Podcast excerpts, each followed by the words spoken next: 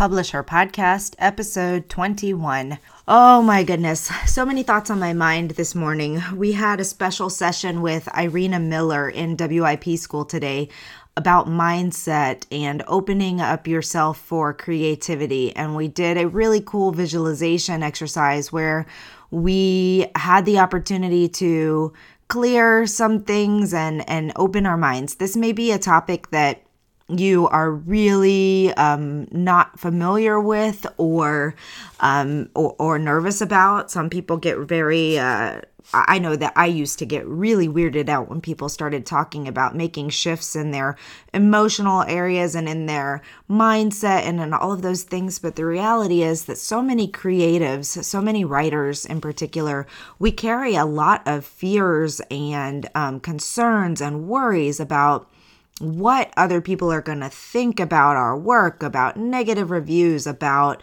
um, all the things that come with trying to be a successful author. With, uh, you know, are you making enough time in your schedule to write and feeling guilty about prioritizing other things in your lives and all of those things that can plague us. So it was such a beautiful experience to start the morning with this mind clearing exercise. And although I had my doubts about energy work and meditation and, and doing things like this, I am finding a real shift occurring in me.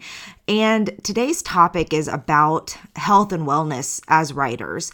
The reality is that we live potentially very um, sedentary lives as writers, and um, this can infect, uh, affect us in a lot of different ways. It can affect our mindset, it can affect our body, it can affect so many different things.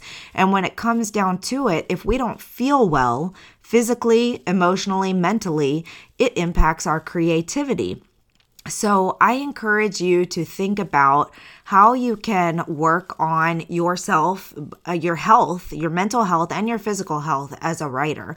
So, today's episode, we're not talking about mindset actually as part of it, but I really believe in a holistic approach to being healthy. And um, mindset is part of it. And it's something I'm definitely going to talk about more in the future. But today's episode is an interview that I did with Joanna Penn a few years ago. And if you're familiar with Joanna Penn, if you follow her podcast, if you go to her blog or read her information, you might think this is a very strange topic to cover with her because she's such a powerhouse in the self publishing world. And that is true. But one of the things that she's been talking a lot more about in the past couple years is how much health plays a role in our ability to be good writers. So when we conducted conducted, excuse me, this interview a for the Women in Publishing Summit uh, two years ago, we really talked about the importance of physical health um, in terms of how it impacts your creativity. So I hope you enjoy this episode. Um, she is such an amazing uh, source and resource for all writers. And if you're not currently following the Creative Penn and her podcast, I encourage you to check it out because I learn so much information from Joanna Penn and always have since the beginning of my journey. So I hope you enjoy this episode. Um, I would love it if you would leave us a review wherever you listen to your podcast, if you would subscribe to the podcast, and if you would help share the word. It's a fairly new podcast, and we're definitely needing support of our audience audience to get the word out to other writers and creatives. If you are interested in upcoming webinars and workshops that we are hosting, I hope you'll head on over to womeninpublishingsummit.com forward slash events. Enjoy the show.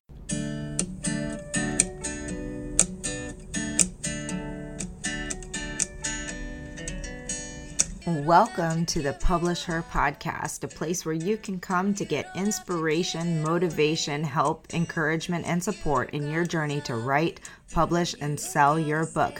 Hosted by Alexa Bigwarf.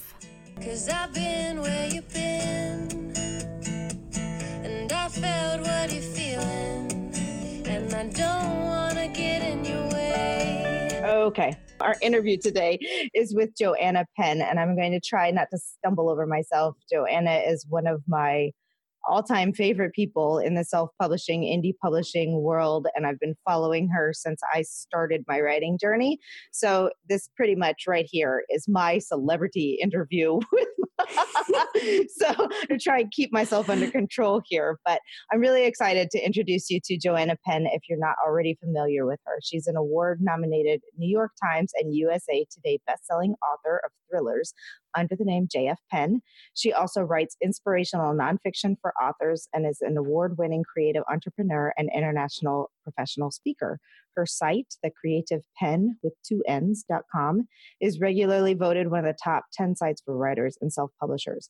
And she has an incredible podcast, which, if you want to be up to speed with, with what is happening in the industry, um, any new developments happening, or just, I mean, if there's something to talk about with publishing, she covers it. So make sure you check out her uh, podcast at The Creative Penn. Thank you for being with us today. oh, thanks for having me on the show. It's such a, a, lovely introduction. I'm going to have to live up to it now. oh my gosh. And she's got a beautiful British accent. So, you know, it's just fun all around.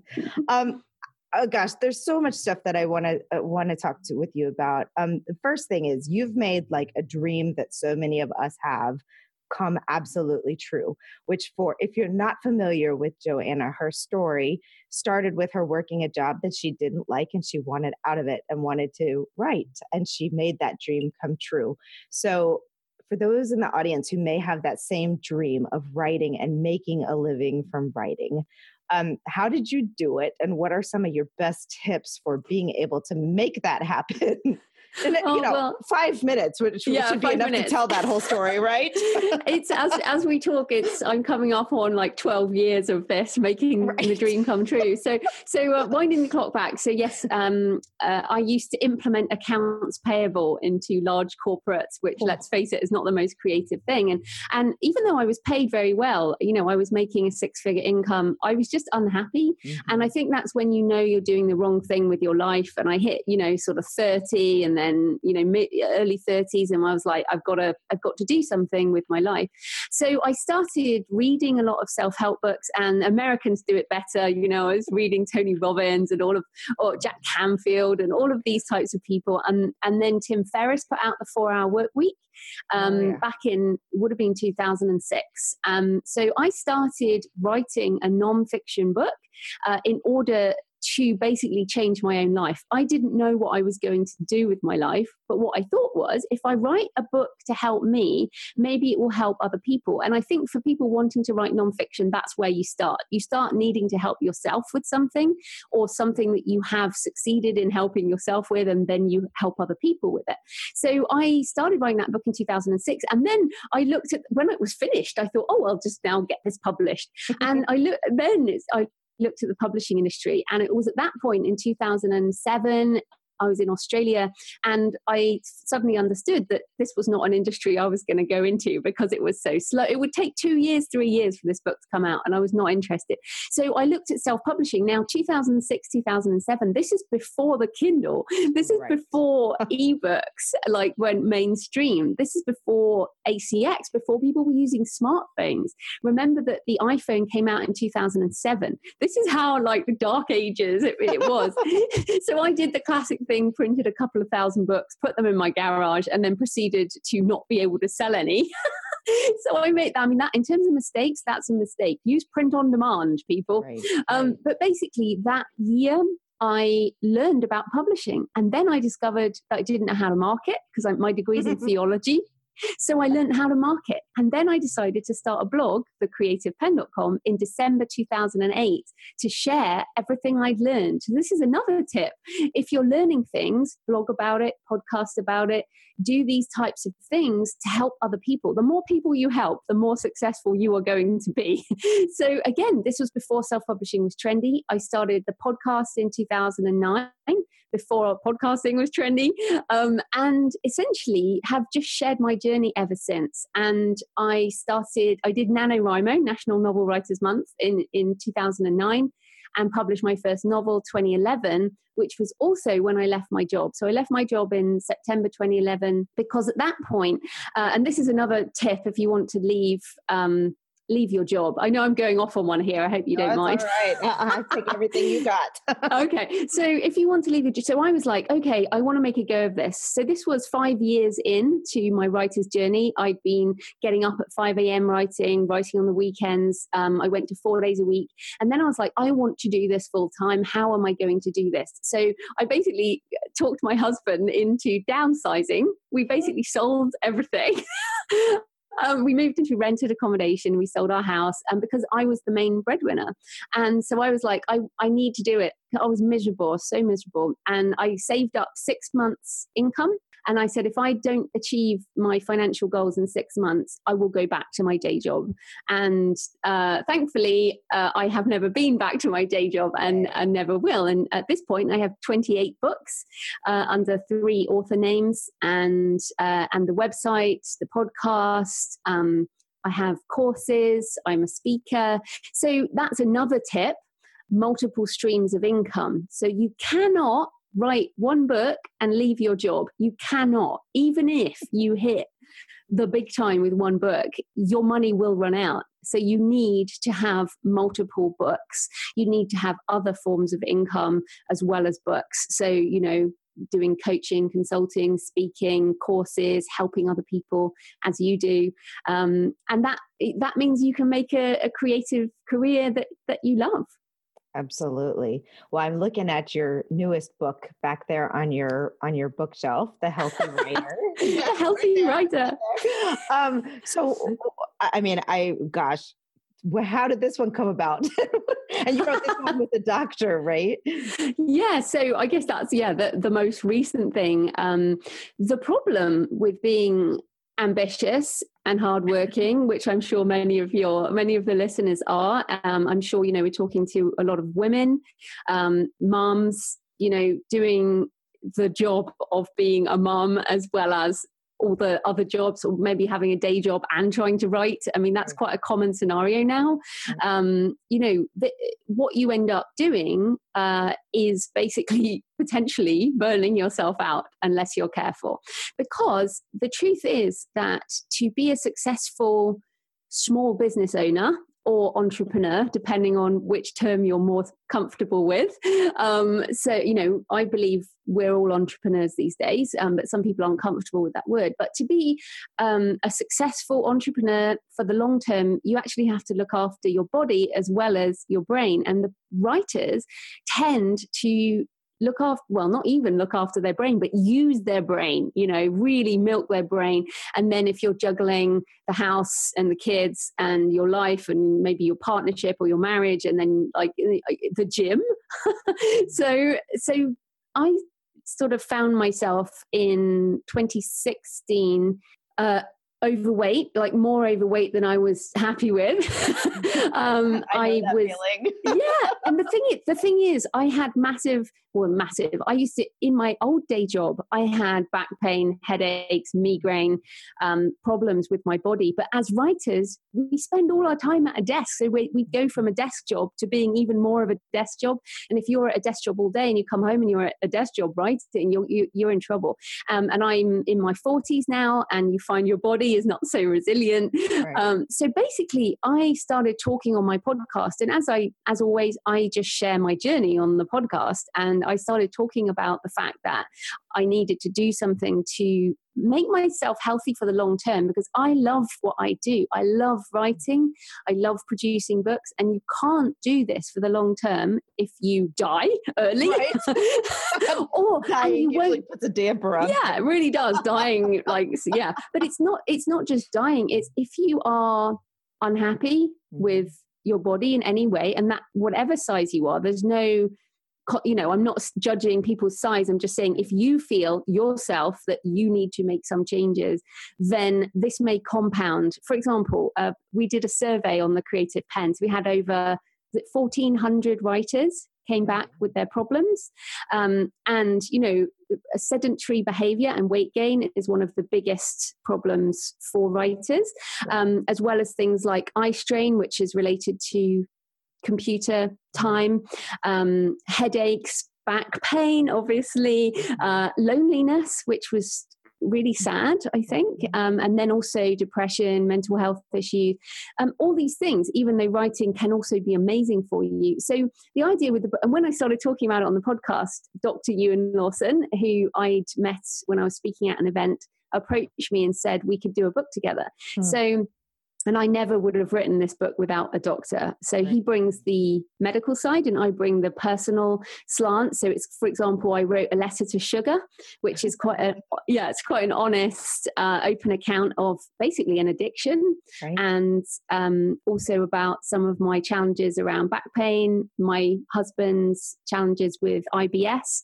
and how that affected our marriage and just basically, you know, some mental health stuff and just, I just wanted to help people with something that I have struggled with too. Obviously, I'm not like the perfect healthy specimen, but I walk a lot now. I do, um, you know, sort of ultra marathons, and I'm almost entirely sugar free, uh, and you know, have really changed my life by writing that book. And so that's another kind of tip for people. Again, if you want to, don't write what you know. Write what you want to learn and in that way great tip oh good well in that way you can i love it you can keep down. changing your life when you do this so for example the successful author mindset uh, book i wrote a couple of years ago I wrote that book because I was just feeling this massive self doubt. I was mm. like, my writing is terrible. Why am I bothering to do this? I'm comparing myself all the time to people and saying, why are they doing better than me? Why can't I have that success? Why, you know, what's and just this and then when i published a book this sort of depression even though i should be happy so i was like what's going on here and then i asked other writers and other people felt the same way so mm. again i wrote the successful author mindset to help myself with the realization of what is true for everyone uh, and that book is the book I get the most emails about, which is You Read My Mind. So yeah. often the way we're feeling is the way other people feel, and we can help them if we're honest. Yeah, that you know what that's such a great point. And one of the things that we've been talking about in in my group is people have a hard time finding their their target audience and their target market. And I think that a lot of that stems from the fact that they're writing what they want to write about, but not learning something. They're writing about what they think people want to hear about. Well, I, I do have a I have a very good example of that. okay. Um, so uh, I wrote a book called Business for Authors How to Be an Author Entrepreneur. Now, mm-hmm. uh, it, and I wrote that again when I was moving into a proper career as a writer. And it includes chapters on how to run a business, which includes things like doing accounts right. and working, you know, with tax. And uh, this book just wasn't selling. And I was like, mm-hmm. what's going on? You know, why aren't writers buying this book? Do they not want to run a business? And then I looked at it from the angle of of a uh, somebody who wants information about making money. And I was like, ah, I've just got this wrong. So I wrote a, and this is quite a chunky book. Um, I wrote a much smaller version, so about a third of the size. Mm-hmm. And the book is called How to Make a Living with Your Writing. Yes. And that book is like sells a lot of copies uh, in all formats because even and, and, it's not copied and pasted it's rewritten but the content is the same. Mm-hmm. people don't want to run a business. They want to make a living. That's right. so, so the, often the difference is your book title for nonfiction makes a hell of a difference and yeah. you have to use the language that people um, are searching for as as the person as opposed to the language that you would use. And i often use the example with um, psychologists or i like with euan co-writing with euan for the healthy healthy writer. Like he had one chapter and i'm like this is not in english. You're writing in doctor speak. People don't say they have you know you know they don't want cognitive behavioral therapy.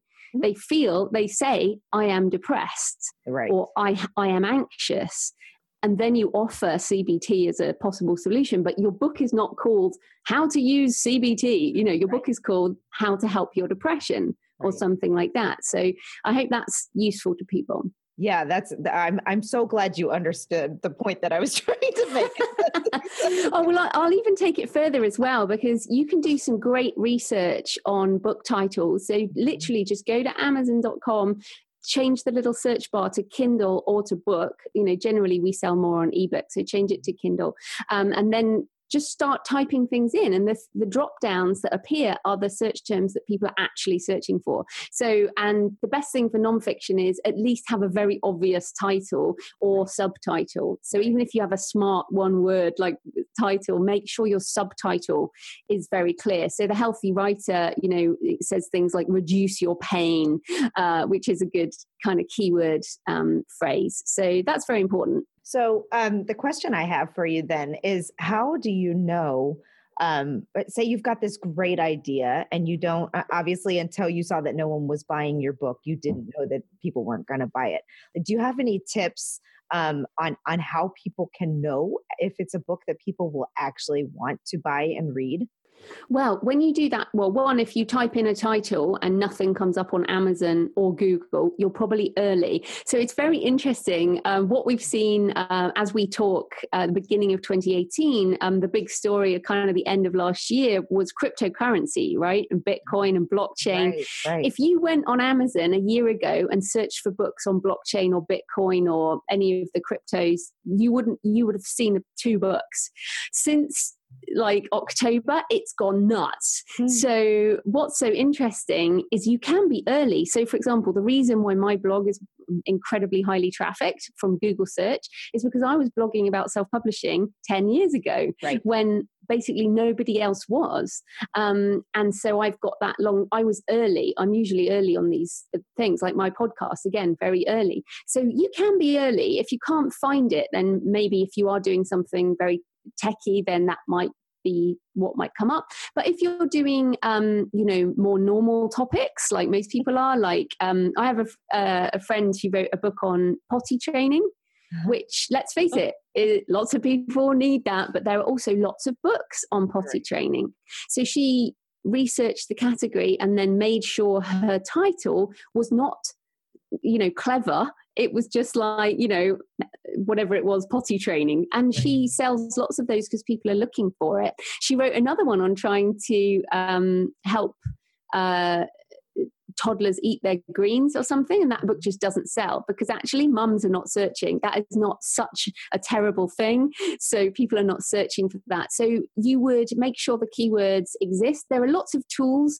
Um, kdp rocket is one of the tools that you can use. There are lots of other ones. Um, keywordtool.io i think is another one where you can actually get the number of searches so for me another lesson learned um, my first book was originally called how to enjoy your job or find a new one now I thought that was what it did what it said on the tin. And again, I mean, not a great search term. Who wants to enjoy their job? Right. So just get me out of it. well, interest. So what I did, I rewrote that book in um, a few years later after I left my job. So I rewrote the book in 2012. I rebranded it and retitled it as Career Change. Mm-hmm. And if you go on Amazon and search for Career Change, you should find that book on page one of Amazon for Career Change keyword. And that's the right title for that book right. because it's all about how do you change your career. Um, so you can and the beauty of independent publishing is that you can change your title your cover the book mm-hmm. um, and do whatever you want with it. So don't be afraid to rebrand add a new cover refresh things. Um, you know if, if, people listening have published before and got their rights back definitely you know think about a new cover. Maybe even consider changing the title with keywords.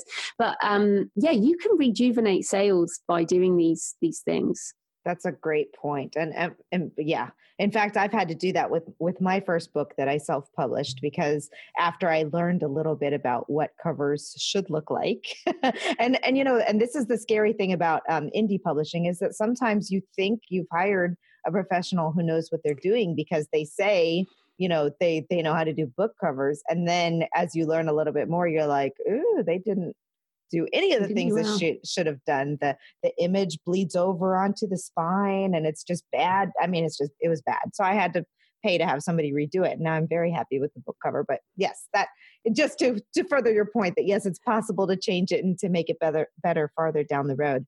Um so okay one of the coolest things about you i think well besides the fact that you just love sharing your successes and how you've gotten there, which I think is fantastic that you're so open and willing to share all mm-hmm. these tips and tools and resources. But I love that you've been so successful on both the fiction and nonfiction side.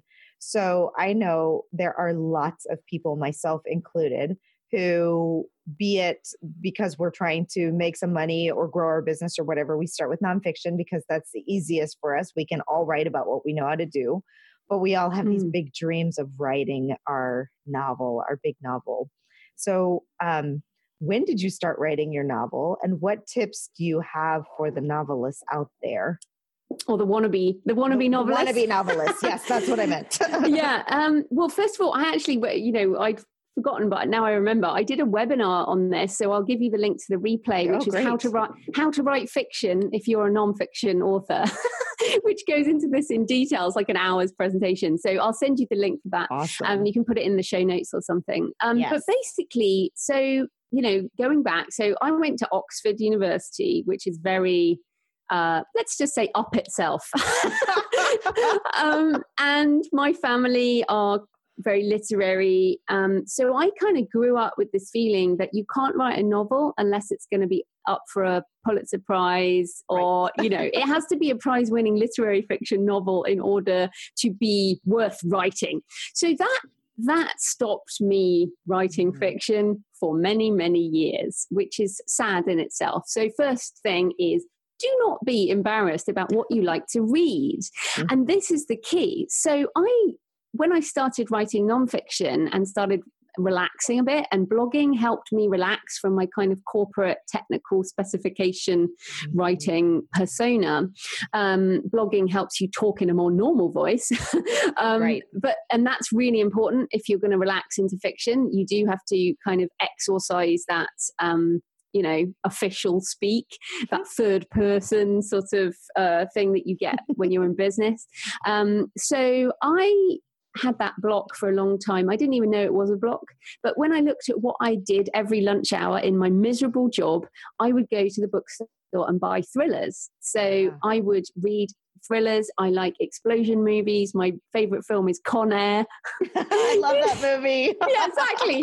I love explosions. I like fight scenes. You know, I like the A Team. I love James Bond. You know, mm-hmm. Lara Croft. That's that's what I like. It's pure escapism. Yes. And I was like, and I had this realization that I could actually write what I like to read. It doesn't have to be um, a prize winning novel because I didn't want to spend my you know i was i was doing the day job i i didn't want to spend years kind of self examining i just wanted to write something fun with explosion so in um in Nan- NaNoWriMo 2009. So if people don't know NaNoWriMo, uh, depending on when this goes out, but NaNoWriMo is National Novel Writing Month. It's every November, but you don't have to wait till November. You can still kind of take the principle, mm-hmm. which is in a month, you write 50,000 words and you don't censor, you just get 50,000 words down. So I, ma- I think I managed 24,000 in that month. but what's interesting is it, and it helps me get over that. It was just like, okay, I just have to write this what's in my head i don't have to make it good. Um, and out of that came the first 5000 words of what eventually became stone of fire my first thriller novel which is now there's nine books in the ARKANE series. And my protagonist morgan sierra is kind of lara croft meets yes. james bond and indiana jones. So it's still really fun to write and hopefully to read. So my tips are you know first of all let yourself write whatever you love if you love romance write romance do not be ashamed of that. It's the best selling genre. You are far more likely to be successful as an author if you do write romance. if you like horror, write horror. If you love literary fiction, go ahead, write literary fiction. But really look at your look at what you read and what you love to read and the stories you remember. Mm-hmm. And then timed writing is the next mm. trick. And this is true for fiction or nonfiction, but particularly for fiction when you don't know what you're doing, which is true for most novelists starting out.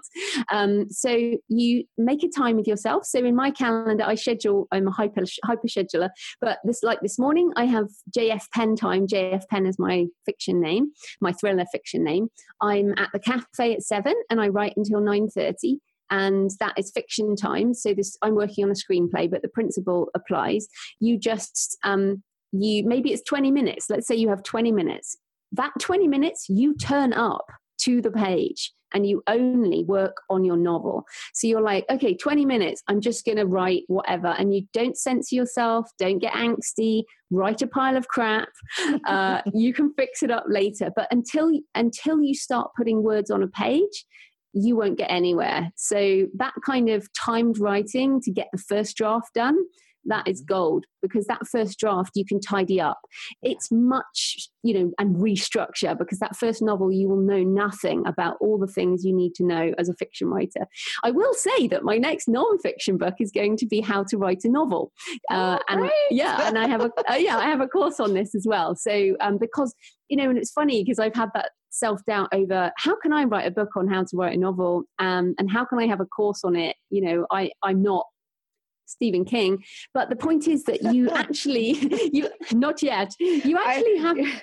I'm just so glad to hear that someone as successful as you has the same kind of of, of mindset issues and self doubts that everybody has. Oh, because I'm sitting here, how absolutely. can you not write a book about it? well, that's the thing, and we feel that, but then I realize that the further you get from the initial experience, mm-hmm. the less you remember what it's like.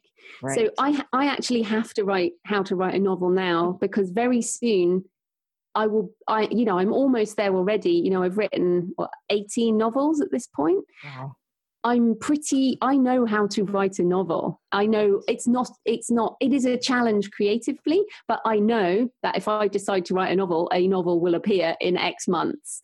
Um, so I need to write this book while I am still in this phase. So that's another tip. You don't need to be uh, the top of the pyramid to write a book to help the people who are not at the bottom, but you know what I mean, who are a few steps behind you. It's better to try and write things about your journey when you're a few steps ahead because you're still able to talk their talk as such and use their language. And that's like the healthy writer. You know, yeah. I'm not like a size 10. You can't see my hips on this video. But this is the thing with the, with the healthy writer, it's better to write it while I'm still going through yeah. my own health journey, which let's face it, is is for the rest of our lives. you know, I heard you say that in another interview at some point in time, and I can't remember where it was. It doesn't really matter, but I heard you say some of the best writing and helping other people is when you're just a few steps ahead. And I, I really appreciate you saying that because it, it really gave me some more self confidence about helping people through the publishing journey. When I'm like, mm. you could go with, work with somebody who's done this for 20 years and did it in a traditional house and all that kind of stuff. But I was like, but she's got such a great point. I'm in the weeds right now and I know what those challenges and hurdles are mm. that somebody else who's been doing it forever and a day and forgets that somebody doesn't even know what an ISBN is you know so so thank you very much that that had a big impact on me when i heard you say that the first time and i think it's relevant to our our people in the audience who are thinking about writing a self-help or a how-to or a, a mm. book about what they know because i've come across a lot of entrepreneurs who really struggle with how do I write a book being the expert when I don't feel like I'm the expert? I'm like, you are the expert because you do it every day. And this mm. is a mm. great example of that too. And and it's your it's your opinion as right. well. And this is so interesting with the healthy writer because some of the chapters are Euan's chapters, doc, Dr. Euan, and it sounds mm-hmm. like Dr. Euan. And what I had to do in co-writing was say to him we have you have to rewrite this chapter so that it sounds like a real person right and and actually the, the the reviews on amazon already are coming back to the most personal chapters. Now this is another tip. Uh, you can't quite see behind me but in my bookshelf i have a whole load of um, journals. Mm-hmm. Uh, so I, I've always I've journaled since I was like 15, and I include excerpts from my journals in my books. Now, if you don't journal, fair enough.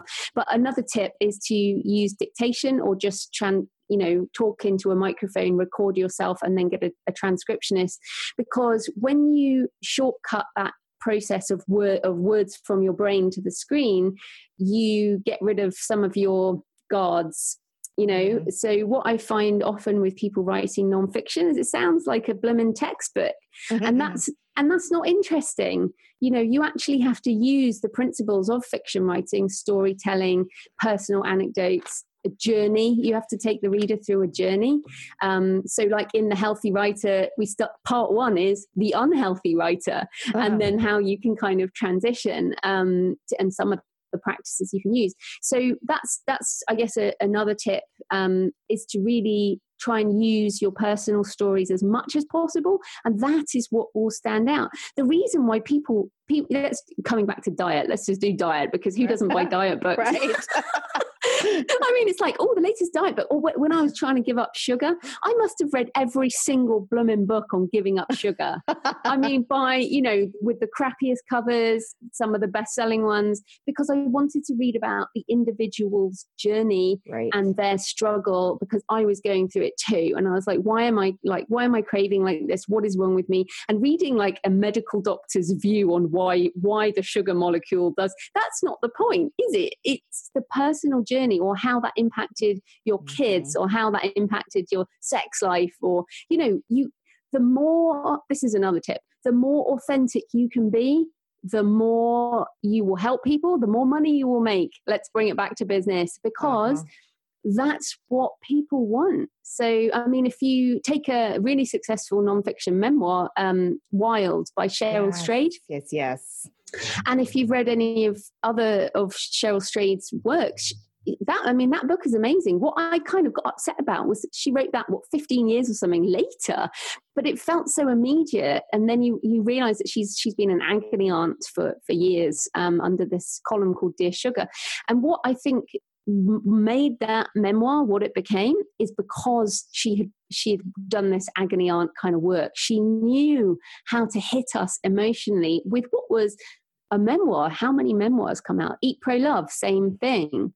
You have to look at what's the best selling stuff. Um, mm. Why does it actually why are you attracted to that why are you reading that um, and then i mean you know try and model that type of writing in the books that you want to write that is phenomenal advice because i think it's really difficult especially especially while we're talking about memoirs um, it's so difficult to straddle that line of writing about something that's true and making it something that reads like a fiction and you know really being able to to hone into those emotional experiences. And i don't know if you've read the glass castle but that's another one that is just phenomenal like you're in it and um, it's it's like reading fiction. It's got to be so good that you want to be part of that journey, part of that story. Mm. So I'll yeah. tell you, like another example. Um, it's on Netflix. Is The Crown, the series The yes, Crown. I just started watching that. that is especially series two it is stunning. What they have done with story structure on what is one of the most public family dramas in the world and has truth. If you look at if you i was sitting there googling i was like did that happen then? Yeah. you know but what's so interesting is how they have changed the order of some events. Mm-hmm. Um, so, for example, the photo of Princess Margaret where she looks naked, mm-hmm. um, that was actually taken once they were married. Whereas in the, ah. the Crown, the adaptation, they used it as a, a device in a different order before they were married and to kind of, you know, so that's really key with memoir. Truth mm-hmm. is not just a list of what happened. It's right. actually what is the emotional truth uh, and how are you going to use storytelling devices to impact the person watching. For, or, for example, how they, in The Crown, how they used another character as a foil for Prince Philip because they can't say Prince Philip did this. Um, but so they kind of showed these other things, or the use of symbols and metaphor to echo what they what their point was. It, I, it's a masterclass in memoir that series. It's yeah. absolutely stunning. So these are things to watch out for in nonfiction. I mean with self-help i mean obviously slightly different but that journey of of the reader still has to follow. They still have to be pulled through somehow. That which is why you'll see many self-help books now have more personal story in by the um, writer than they used to. If you read self help books from, you know, let's say 20, 30 years ago, they, they're quite different. Right. Um, but now you have to bring story in. Yeah. You're almost seeing like a cross between memoir and self help now. Yes, uh, absolutely, mm-hmm. absolutely, and and that's why you have to understand the point. Like, uh, you know, a memoir is not your life story. Right. It's got to be the you know it's got to have a, a resonance with with the reader. Mm-hmm. And the same with with self-help. Yeah what and the same with fiction. It's like the theme what is the theme? What what is the reader going to come away with and feel like? So for example with the successful author mindset i want you to come away feeling like you are not alone. And that's the advertising for that book. It's you are not alone do mm-hmm. you suffer from self doubt, fear of failure, you know, comparisonitis? Because the whole point of the book is you are going to feel this way. And the self help is not solving the problem. Right. The self help, because you're never going to stop feeling these things. The, the, the point is that we all feel it. So you actually have to learn to create alongside those feelings. Huh. That's such a great point. And uh, yeah. Oh my goodness. Well, I, I want to um, switch gears just a little bit because I know I've been taking up a lot of your time, but there's still one other thing that I kind of want to cover, and that is um, the whole idea of getting to be best selling books. So, you've been, if you don't mind talking about this, you have been um, both New York Times and USA Today bestselling author, and I I have heard so many people ask like right away, but like before they've even published their book, like how do I make this a best-selling book? and it's a question everybody wants to know. And there's also that that that that scenario where people say, well, you're self-publishing, you'll never be on those lists, which obviously you've proven to be wrong. Yeah, it's it's so, not true. Right. So how does yeah. indie do it? Okay, so first of all, I completely understand the desire because for some reason it's become like a big deal in the right. industry. Um, but the truth is that it it's practically meaningless to most people now because there are so many best-selling books. I think a lot of what we have in the publishing industry is a hangover from 20, 30 years ago. So back in the 90s, when, uh, you know, you and I were alive, um, and back in the 90s, people were getting paid half a million pounds, you know, or million dollars for their first book. Right. Um, advances now are more like five grand, three grand, less than that. I mean, it's that's so sad. And there are more and more books being published all the time. I, I went to a presentation at a publishing industry thing where they said that, you know, 10 years ago, 15 years ago, the book on the New York Times list, that you know, that book or the top list, everyone was talking about that book. Right. It's a bit like comparing it to network TV. 10 years ago, back in the 90s, a show was on and we all watched it because there was no other choice. What this presentation said was a book that hits the bestseller list now, most people have never heard of it. Huh. Uh, you know, the, the bestseller lists are not directing the cultural conversation in the way that they used to. I mean, I, you know, I just gushed about the crown there. Right. I mean, the, the the cultural conversation is often Game of Thrones, mm-hmm. you know, Stranger Things. You know, it's what people are watching on TV or film uh, as opposed to what they're reading. So that that's one point. But let's not um, let's just go into uh, the technical side. So the technical side is let's take the New York Times. So the New York Times is a, is a curated list which means humans are sitting there deciding what will go on the list. They have changed the rules over the last few years. So you can actually go to just Google New York Times, you know, how the list is made or whatever. Uh, they did have, I, I was on the New York Times list I think it was 2015, 2014, something like that. Um, I was one of 12 authors in a box set, so an ebook box set.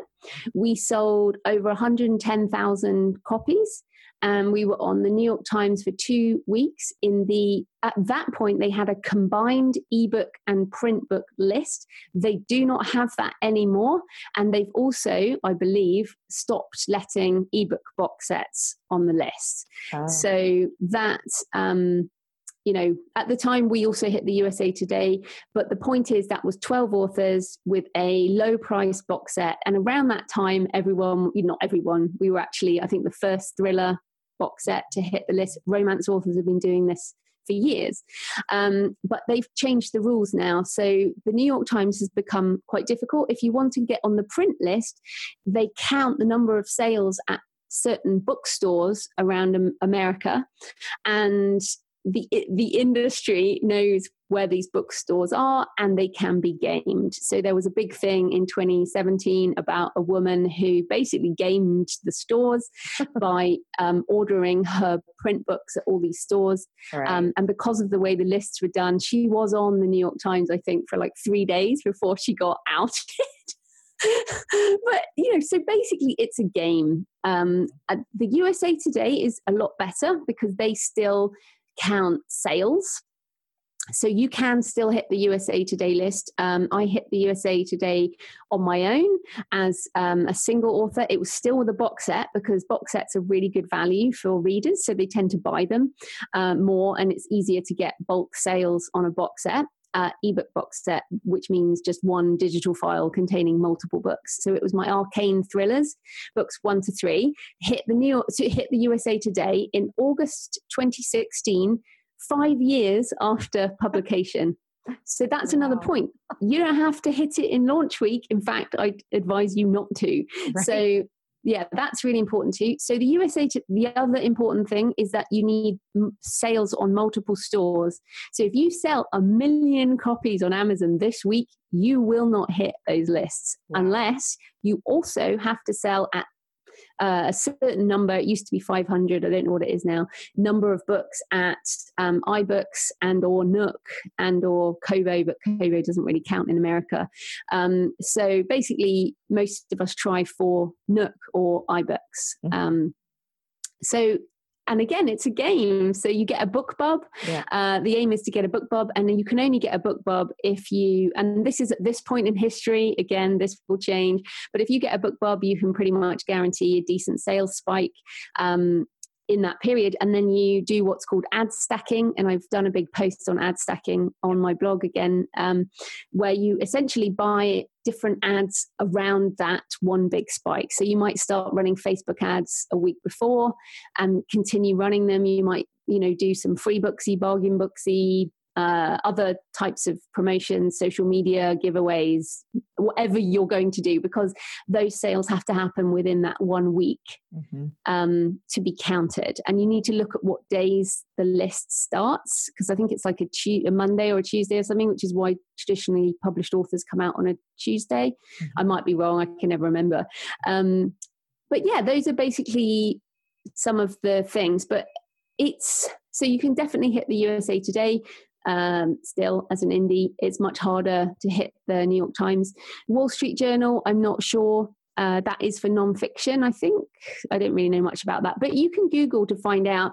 Um, Amazon now has their own charts. Mm-hmm. So Amazon charts, uh, if you just Google that, um, they have their own list, which is, and um, they have they very pointedly say the most books sold and the most books read. So you know, if you sell a hundred thousand on Amazon in one day, you're you're I think they do weekly. Say you, you sell half a million on Amazon in a week, you will be on those charts. And but those charts are normally dominated by um, adaptations like The Handmaid's Tale, you know, and that type of thing. Uh, so that's interesting. The, on a smaller level, one of the things that many authors want is to get the orange bestseller tag which you can get on Amazon very easily. Okay, so this is why when people are like, "Oh, Amazon bestseller," it, it's pretty meaningless, but I still aim for it every time is to get my orange bestseller flag. so, and you can see that if you go onto Amazon and you, um, obviously with your book, so um, on the day that you're doing it, or it's if you scroll down to your categories and you're number one in a category, that's where your bestseller flag. You don't see it on your book page though. If you're number one in the category, go to the top of Amazon and type in your book name and you'll see it on the search. So it, that orange banner comes up on the search. Now, my opinion is that if you have an orange banner screen print saying bestseller from Amazon, you are an Amazon best-selling author. Sure. But there's a hell of a difference between selling being a bestseller with an orange tag in a sub sub sub category of like, you know, uh, children's gluten-free vegetarian food bestseller or the number one bestseller on amazon.com. Right. So this whole bestseller thing is a very fraught topic. Right. So there are people who say have said to me, "Oh, you shouldn't say you're a New York Times bestselling author because you were in a box set." And I'm like, well, that negates all the anthologies that traditional right. publishing, or you know, why is that an issue? Plus, traditional publishing plays this game all the way. Yep. So why shouldn't we? So those are some thoughts on bestselling. The other thing I would say is the day after we did, I just and, and I actually put this in the successful author mindset, the creative disappointment. Mm. Because you think that that's your goal, and then you realize it's not your goal. right. Well, so you consider your definition of success. Do you really right. want to hit a list or do you want to make 10 grand a month over you know the next 5 years or whatever you want to do so really be be think more seriously about what you want to achieve with your author career and what your definition of success is and you'll be much happier yeah and you know it's kind of funny because it seems like so many people like they just have this goal of i'm going to make the new york times best selling list but they don't they don't know why because like you yeah. feel this this hangover that everybody wants to be traditionally published because that that's just the way to do it and they want to be a new york times bestseller because that's just what but they don't know why and they don't have a plan to get there.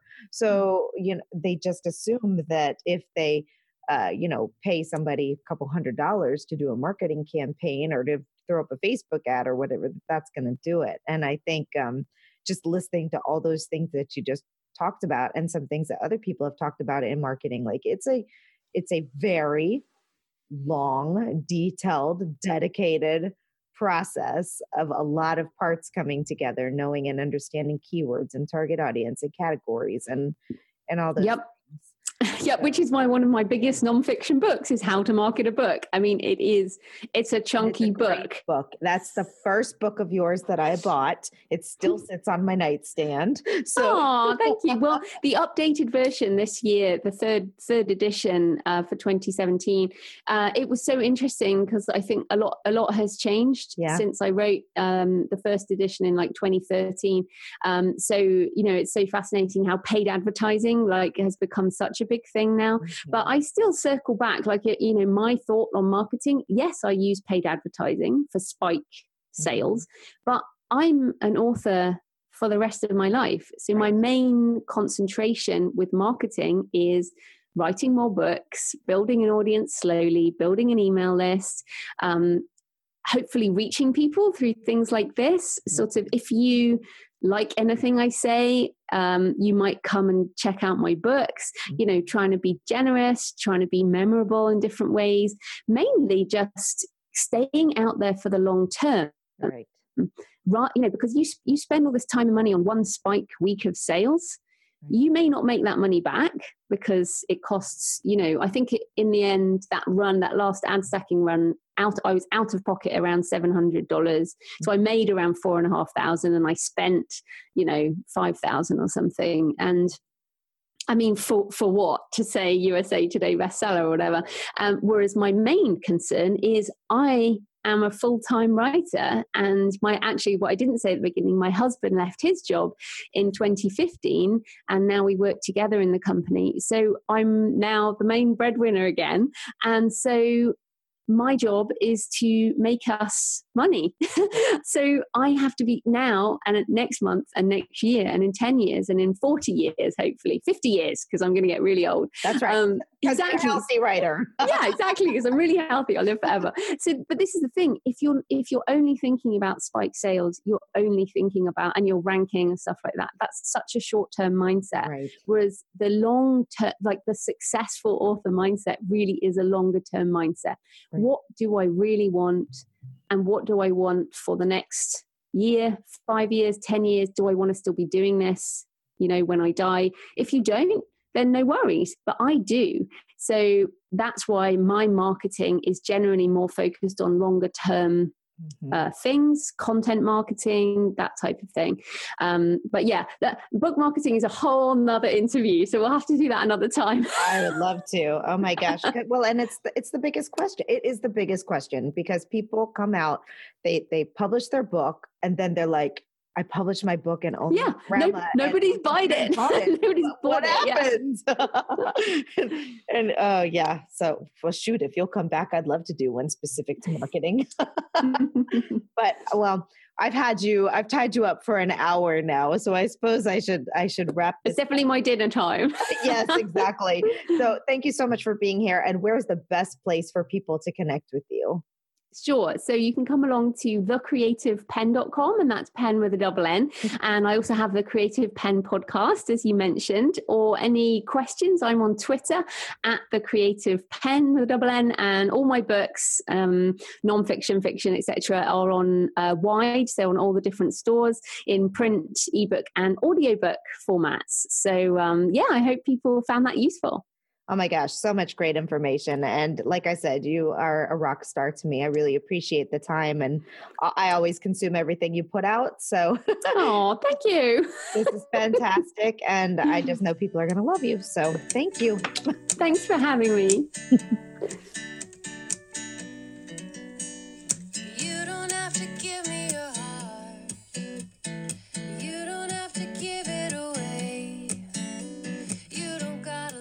Thank you for joining us on the Publisher Podcast. We hope to see you back for the next episode. Great, huge thanks goes to Jasmine Commerce for the use of her song. You can find Jasmine on SoundCloud. Go check out all of her music. We'll see you next time.